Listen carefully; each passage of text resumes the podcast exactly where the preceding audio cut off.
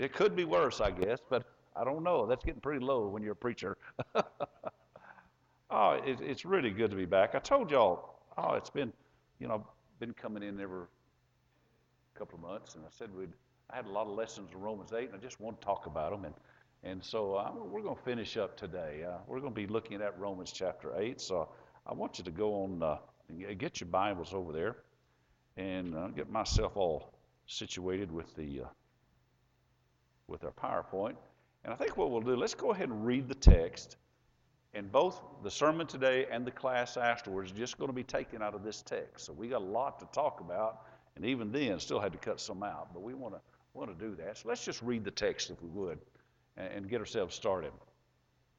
For I consider that the sufferings of this present time are not worth comparing with the glory to be revealed to us. Now, that's going to be kind of our theme today this idea of suffering in the present time. All right?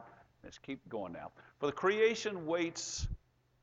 For the creation waits with eager longing for the revealing of the sons of God. For the creation was subjected to futility, not willingly, but because of him who subjected it, in hope that the creation itself will be set free from its bondage to corruption and obtain the freedom of the glory of the children of God. For we know that the whole creation's been groaning together in the pains of childbirth until now. We'll talk a little bit about that. And, and not only the creation, but we ourselves who have the first fruits of the Spirit. So we're going to talk some of those things too.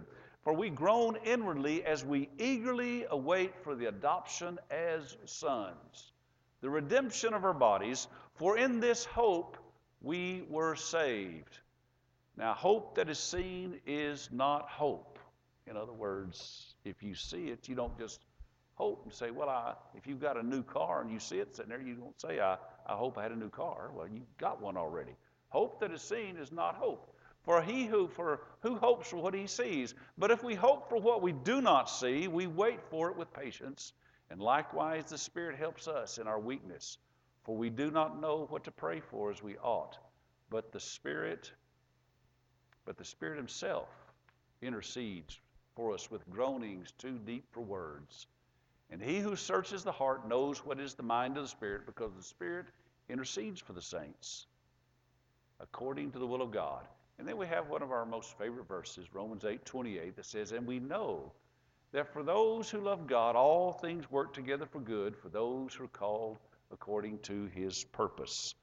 All right, we've got a lot to talk about today, and I know that sometimes we, we read through, especially a passage like this, it's got a lot of different things to say, and, and, and sometimes it, we kind of glaze over in our eyes. And so, but there's some really good things here that can give us great hope. I really, our, our, our talk today, our, our, our sermon is, is really about the age old problem of suffering. Now, remember, I said it kind of starts out in verse 18. And if you got your Bibles there, if you'll notice verse 18, it says, For I consider that the sufferings of this present time are not worth comparing with the glory that is to be revealed in us. Sufferings. No, suffering is just a fact of life. Uh, interestingly, the Bible really doesn't spend a lot of time trying to explain suffering. You would think it would, but it really doesn't.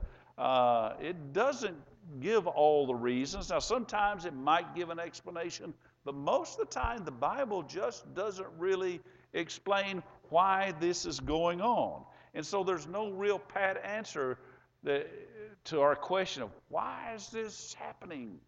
Happening to me? Why is this happening to my loved one? Why is this happening in our society or whatever? Maybe you lose a job or you get a disease, or maybe a child is sick, or the spouse leaves, or whatever. And we sometimes want to ask the question, why, why is this happening? Well, the Bible just doesn't give us an answer. But the Bible does give us comfort.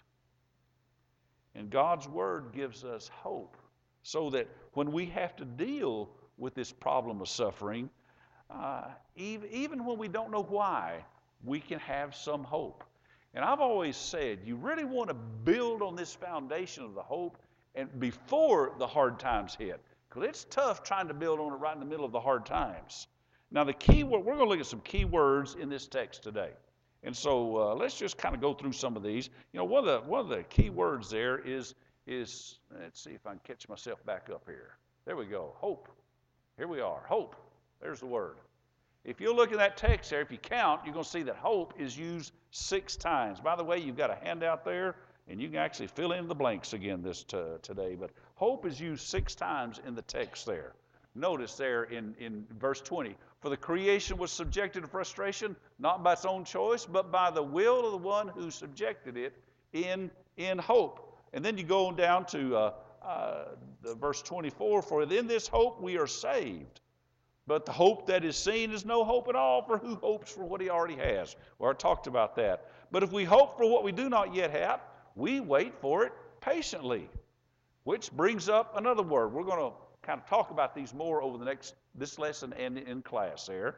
But the next word that we see several times, and I'm a firm believer when you're reading through text, if a word just keeps showing up, maybe I need to pay attention to what God says here. But the other word is, is, is the word wait. And it's used three times in this section here. Uh, notice verse 19 there. The creation waits in eager expectation.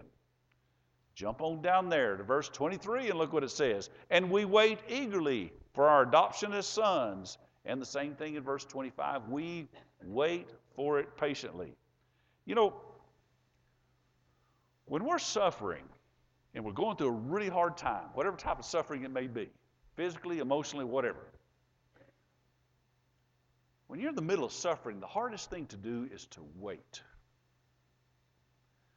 Uh, many of us probably have been to a point, maybe you're suffering or you're sick or whatever, and you go to the doctor and they say, well, we need to run for some tests and we'll get the results back in a few days. And what are you doing there? You're having to wait, especially if you're hurting. Uh, it's a hard thing to do. Now, the Bible tells us in our suffering, uh, when we're going through tough times, one of the things that we need to learn to be able to do is to wait. And that's hard, especially when you're in the middle of it. And we need to wait, according to this text, expectantly. Uh, there was one guy I was reading on this, and he said that word wait in the original has the idea of you're, you're, you're scanning the horizon. And you, you, you, with every every bit of your effort, you're just you're trying to see what's coming up. This morning I left before dark, or I came over here, and, and, and the sun started coming up, and you can see right across the horizon. And that's what this, this whole idea is scanning the horizon, straining your neck, trying to see that the dawn is breaking. This whole idea of waiting expectantly. Uh, when we go through tough times, you know, we've got to have that hope, but we need, sometimes we need to wait. Now, another word that's used in some of this, and I know we're just kind of jumping through some words, but uh, it's going to all build together what we have to say today, is another word that there is, is groan. That's not a word you see in the Bible too much, and we don't talk about it a whole lot, but three times the word groan is found there. Uh, Look, look, look at your Bibles there in verse 22 or up on the, on the wall there. We know that the whole creation has been groaning as in the pains of childbirth right up to the present time. And we'll talk a little more about that. Uh, you know, in, in fact, I, uh, I, I notice Paul talks about, he says, he's comparing the world waiting for God. If you read through that text, the world waiting for God is like a, a, a, a lady in childbirth. Um, some of us are old enough now. You know, there was a time back uh, years ago when we were having children, and or actually, I'd say my wife was having children. I was there, and uh, but at that time they had just decided a few years earlier that uh, the whole idea of giving uh, some painkillers was not good for the baby. But they had not developed what now is used a lot, the spinal block, or what they call epidural, or whatever they do when they're having babies now. And so you had that time that Lamaze classes were really popular, and it was a natural childbirth. People still do it today, uh, not quite as much, but everybody did Lamaze class. Well, that meant Dad had to be in there, and you know I went through. I had three kids, and I went through all those Lamaze classes. But I know something: being in that birthing room, and when they started giving that baby starts coming, there's some really world-class groaning going on about that time, and. Uh, but at that time, you know, is waiting for the birth of, of the child. And he says, and Paul, Paul is saying here, he's, he's saying that's kind of how it is with creation, waiting for things to change. And maybe you've gone through groaning of a different type. Maybe you've lost a loved one, or there's been serious pain in your life, or whatever's going on, or and you're there alone in that house, and boy, there may have been some groans that just would shake the walls. And why do we groan? Because we're hurting, and we're wanting things to be different, but we're also waiting and groaning expectantly that something is about to change. I don't fully understand everything that Paul says about the whole creation groaning, but he does say that's what's happened. And I've noticed that uh, when he talks about this, this groaning, we see some things here. We see the fact that, that sometimes we actually groan ourselves. Notice what it says in verse 23 Not only so, but we ourselves who had the first fruit of the Spirit. We groan inwardly as we wait for our adoption as sons and the redemption of our bodies. Have you ever just felt like sometimes you're, um, you're not making any progress spiritually? There may be times in your life you're just going, oh boy, things are kind of tough here. Maybe you're frustrated, you feel like you're not going anywhere, or, or maybe you're frustrated with your your progress and the fact you're thinking, why am I not getting better in this particular situation here? How come I still have the same hang-ups that seemed like I had 10 years ago? Uh, why does it seem like I just fall for the same old temptation and I know I shouldn't and I still do? Uh, why do I still have those same weaknesses? And, and inwardly we groan, thinking, why can't I get it all together? What's wrong with me? And that's some of the some of the groans that are going there. Yet we know Christ died for our sins, but we want things to be different. He also talks about the whole idea of the Holy Spirit groans. Uh, look again there in verse 26. In the same way, the Spirit helps us in our weakness. For we do not know how to, well, how to pray for, but the Spirit Himself intercedes for us when with groans that words cannot express. Now, this is this verse here tells me something. This tells me how intensely God feels when I hurt, and how intensely He feels when you hurt. Sometimes people ask, well, Where is God when I'm going through all this hurt? Now, something we need to we need to remember something. When when when we are baptized into Christ, we become part of Christ. In fact, you talk about, well, eh, Acts 2, that famous verse repent and be baptized for the forgiveness of your sins. And what else? And receive the gift of the Holy Spirit. So we got the Spirit. And Romans 8 talks about the Spirit of God dwells in us. And in Colossians, our life, uh, we are, are hidden with Christ in God. So we are part of God. When we come to Christ, we're in Christ. We have the Holy Spirit living in us. And so when we hurt, guess what happens? God hurts. God cares. You know that. If you've got children and they are hurting terribly, how are you feeling? Boy, you're hurting yourself. And so sometimes we ask that question where is God when I hurt? He's feeling that same hurt that you're feeling, so much so that it says the Spirit groans for us. Have you ever felt so much pain you didn't know what to pray for? Just again, it may be physical, it may be emotional pain. You just don't know what else to do. And the Bible says the Spirit groans, He intercedes. He's praying for you too, right in the middle of all that. And again, there's more lessons we could talk about on there. But the other groaning that we see in this section here, it tells us that all creation groans there. Uh, look at verse 22. For we know that the whole creation has been groaning as in pains of childbirth right up to the present time. And again, as I said, I, I don't understand. There's things in the spirit world and everything that's happened. I don't always understand all of this.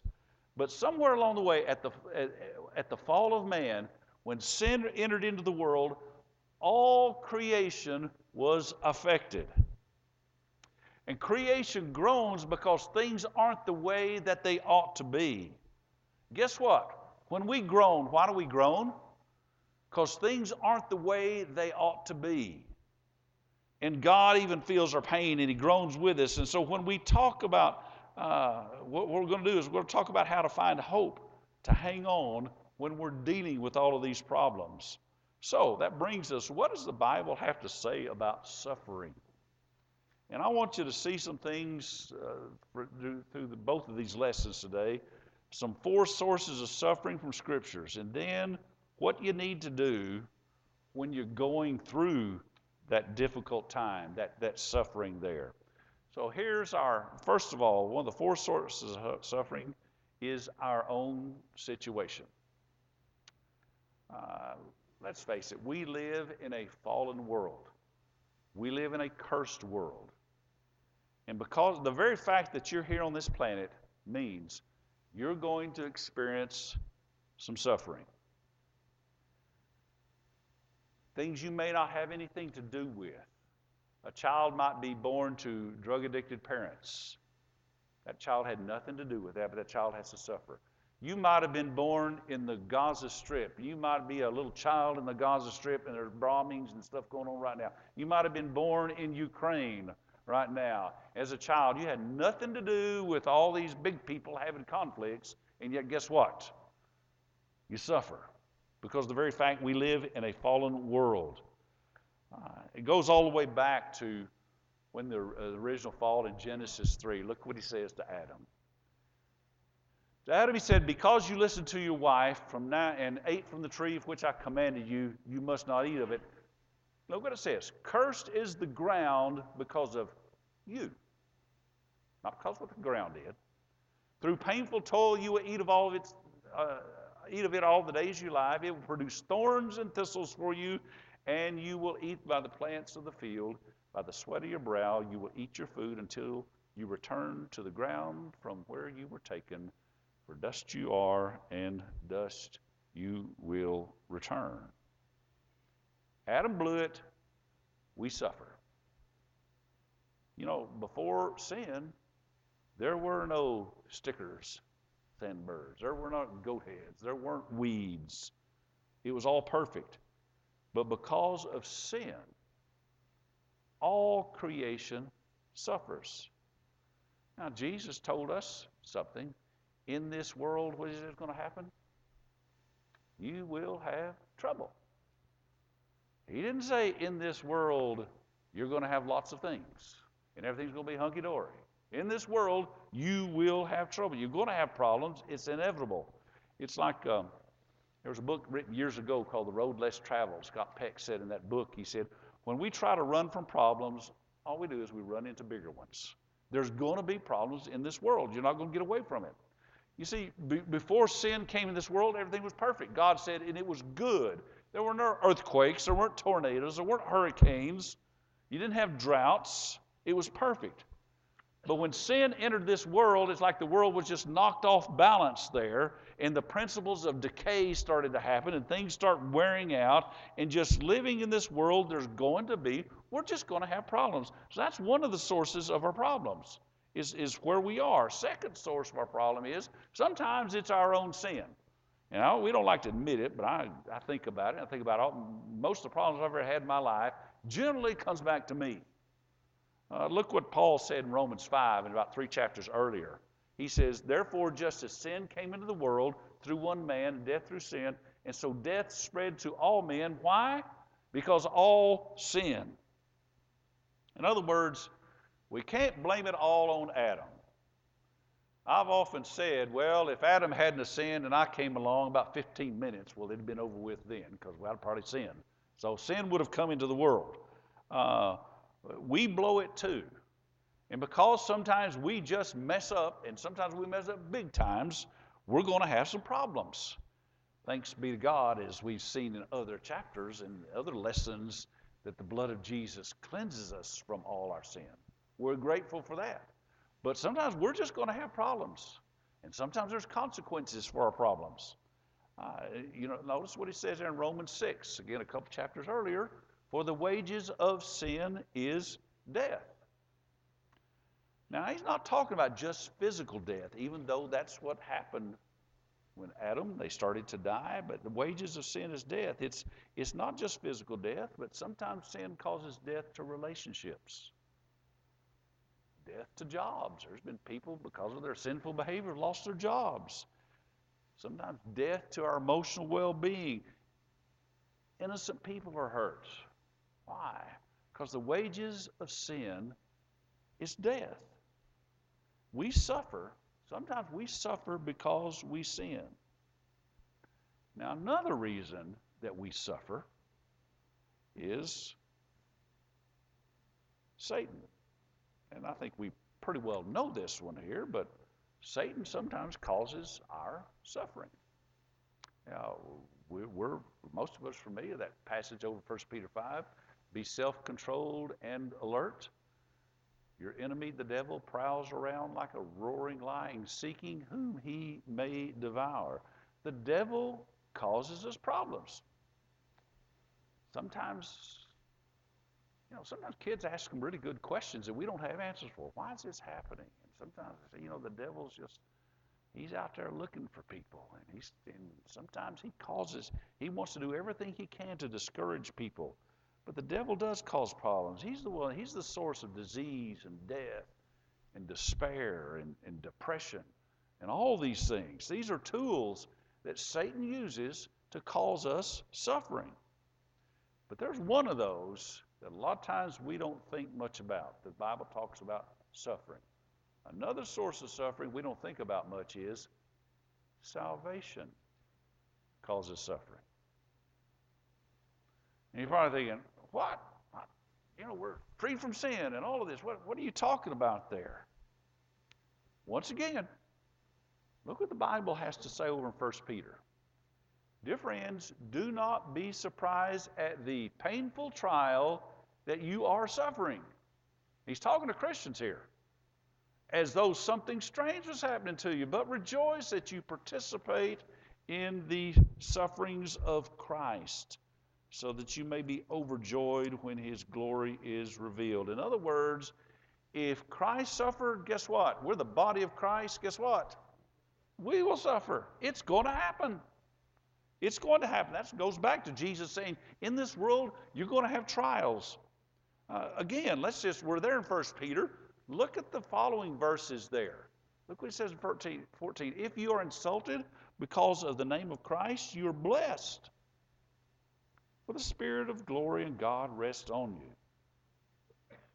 Look down verse 16, what he says there. However, if you suffer as a Christian, do not be ashamed, but praise God that you bear that name.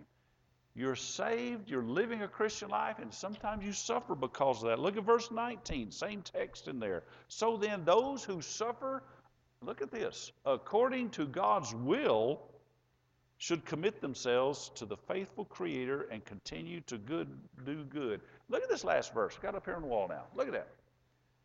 It says, Those who suffer, what?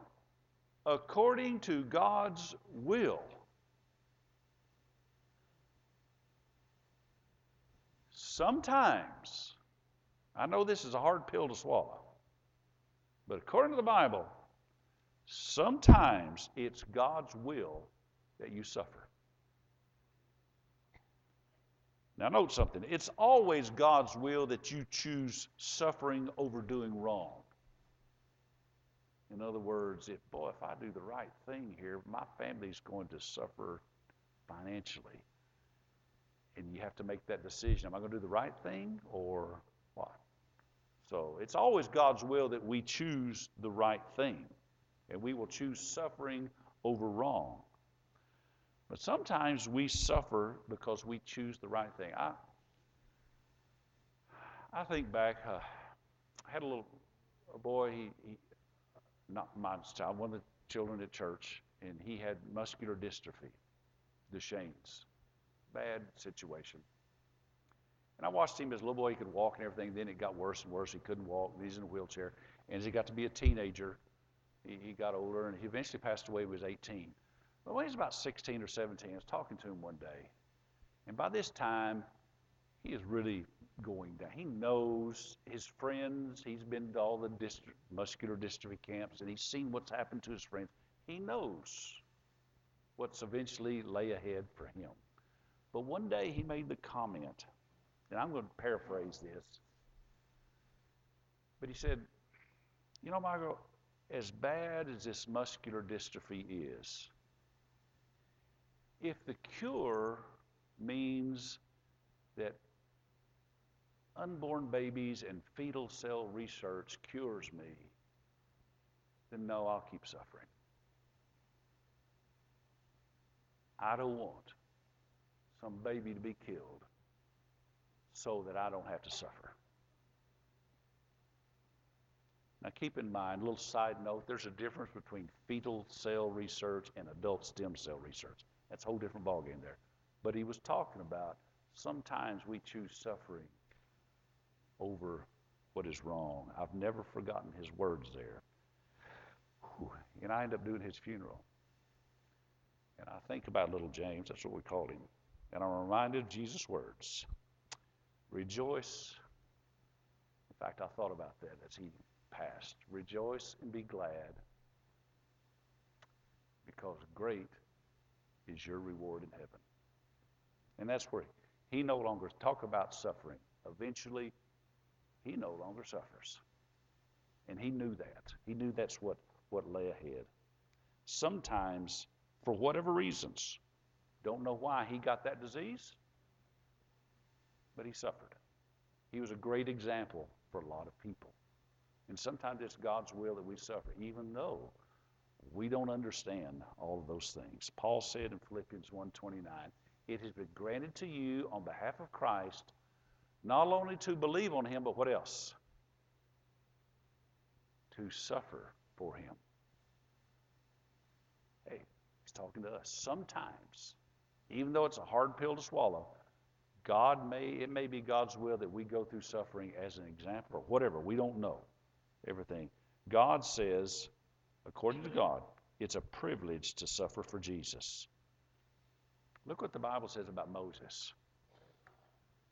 He, talking about Moses, chose to be mistreated, suffering, with the people of God rather than to enjoy the pleasures of sin for a short time. You know, the Bible is telling me something that my integrity is more important than my comfort. And sometimes I may have to choose suffering, as Moses did, over pleasure. We could go all into that. You, you make those, those own applications in your own life. But uh, when there are things that are right, we need to do them, whether it's going to hurt or not. I remember a, a, a fellow one time, he had to confront a situation with his adult children, and he knew, he knew that if he did, he, he risked the chance of losing a relationship with them. But it was the right thing. He needed to talk to them about what was going on. And he said, I just had to make that decision. It doesn't matter what may happen, I've got to do the right thing. Sometimes we have to do that. So these, so, these sources of suffering, we've talked about our situation, our sin, Satan, and even salvation. So, the question comes up then how do we cope with suffering? We talk about it. Oh, well, this is a real downer thing here. We've been talking about it. Yeah, we're going to suffer. We're going to have a hard time. So, how do we cope with that? Well, again, in our text here, the key verse is verse 18. I consider that our present sufferings are not worth comparing with the glory that will be revealed in us. I want you in this verse here, look at the key word in this, this, this verse. The key word is consider. Now, that little word is the key to understanding how to make it through when things are going bad and when things are tough. The word consider uh, in the original literally means to calculate. I want you to calculate. I want you to compute. I want you to analyze. I want, it's the whole idea. You check it out seriously. Uh, seriously look and compare what this suffering's all about. And he says, and, and so when we think about that, let's go look at that verse again there. I want you to really think about and compare our present sufferings as to what's going to be in the future. And that's what he's talking when he says to consider, that key word there. The key to suffering, really, this is it. The key to suffering is all in the way that you look at it. Uh, the key to coping with your problems and whatever's going on in your life right now, and I know if you're suffering, it's not fun, but the, the, the way to cope with it is to have the right perspective about things. You see, your problem is not your problem. What I mean by that is the, your problem is the way that you look at your problem. That's your problem. When you're in pain, what do you tend to look at? The pain. That's just natural. We tend to want to look at it there.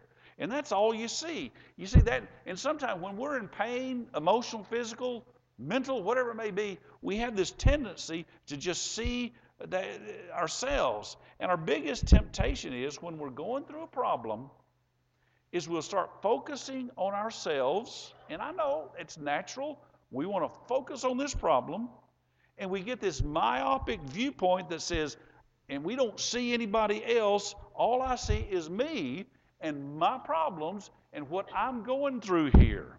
And Paul says, that's your problem. You got this short vision. And what we're going to see in our next lesson, after we finish this morning here and start the next lesson, is we're going to see how we ought to look beyond our pain and how to look at other things to help us make it through these problems. And that will give you hope. And hope is what you need to make it. And so this morning, I don't know what's happening in your life. And I realize that this is the faithful of the faithful get out in cold weather like this this morning. Grateful here, but you know what? Just because we're faithful doesn't mean we don't go through hard times. And it might be that right now it seems like it's about to overwhelm you. You know, that's why we're here. We're here to encourage each other and to hurt with you. And it may be we can't fix it, but we can certainly pray and we can understand and we can do what any kind of uh, offer any kind of help we can. If we can help you in any way with your suffering, with what's going on with you today, why don't you let us know? While we, we're going to stand, we're going to sing this song this time. Paul?